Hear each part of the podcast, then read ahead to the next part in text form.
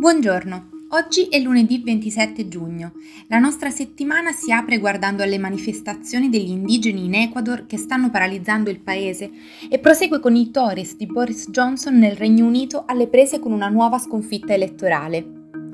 Per circa due settimane l'Ecuador è stato colpito da una serie di manifestazioni scatenate dall'aumento dei prezzi del carburante, del cibo e di altri beni di prima necessità, trascinati al rialzo da un'inflazione globale che sta causando livelli simili di insoddisfazione in tutto il mondo e che nel paese ha aggravato la povertà cronica e la disuguaglianza.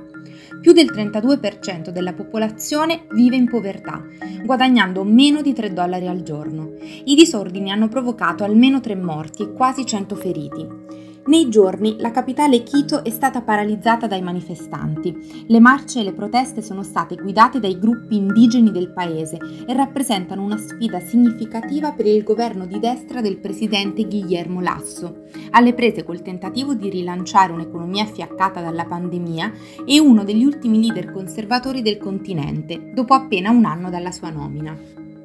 Il malcontento è iniziato nelle zone rurali dell'Ecuador, quando un potente gruppo, la Confederation of Indigenous Nationalities of Ecuador, o CONAIE, ha annunciato uno sciopero e stilato un elenco di richieste, tra cui appunto il taglio dei prezzi del carburante, i controlli sui prezzi di alcuni prodotti agricoli e maggiori spese per l'istruzione.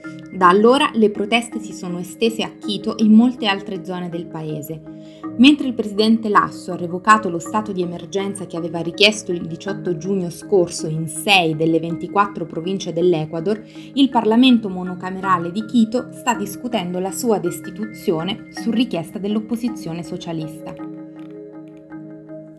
Venerdì il presidente del partito dei Tories, lo stesso del premier Boris Johnson, si è dimesso dal suo incarico dopo le sconfitte nelle elezioni suppletive parlamentari. Significa che il partito ha perso due seggi strategicamente importanti a favore del partito laburista e dei liberal democratici, affermando che qualcuno doveva assumersene la responsabilità. È la prima volta che un partito al governo perde due seggi in un'elezione suppletiva dal 1991. Lui è Oliver Doden e la sua frecciatina alla gestione del partito e del governo rischia di essere una nuova fonte di pressione sul primo ministro britannico. Stiamo affrontando pressioni sul costo della vita, stiamo assistendo a picchi nei prezzi del carburante, dei costi dell'energia, dei costi del cibo, che stanno colpendo le persone. Dobbiamo riconoscere che c'è di più che dobbiamo fare e sicuramente lo faremo. Così ha commentato Bob Johnson.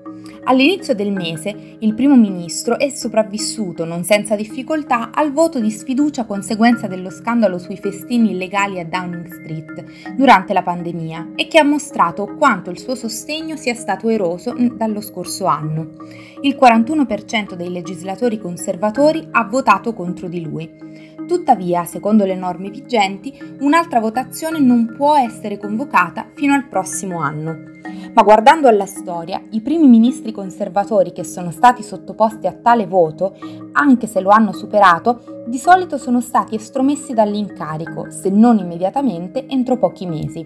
Per esempio, Johnson ha ottenuto una quota minore del sostegno del suo partito rispetto al suo predecessore, Theresa May, nel 2018, o rispetto al primo ministro Margaret Thatcher nel 1990. Entrambe sopravvissero al voto, ma May fu costretta ad andarsene sei mesi dopo, mentre la Thatcher dopo pochi giorni.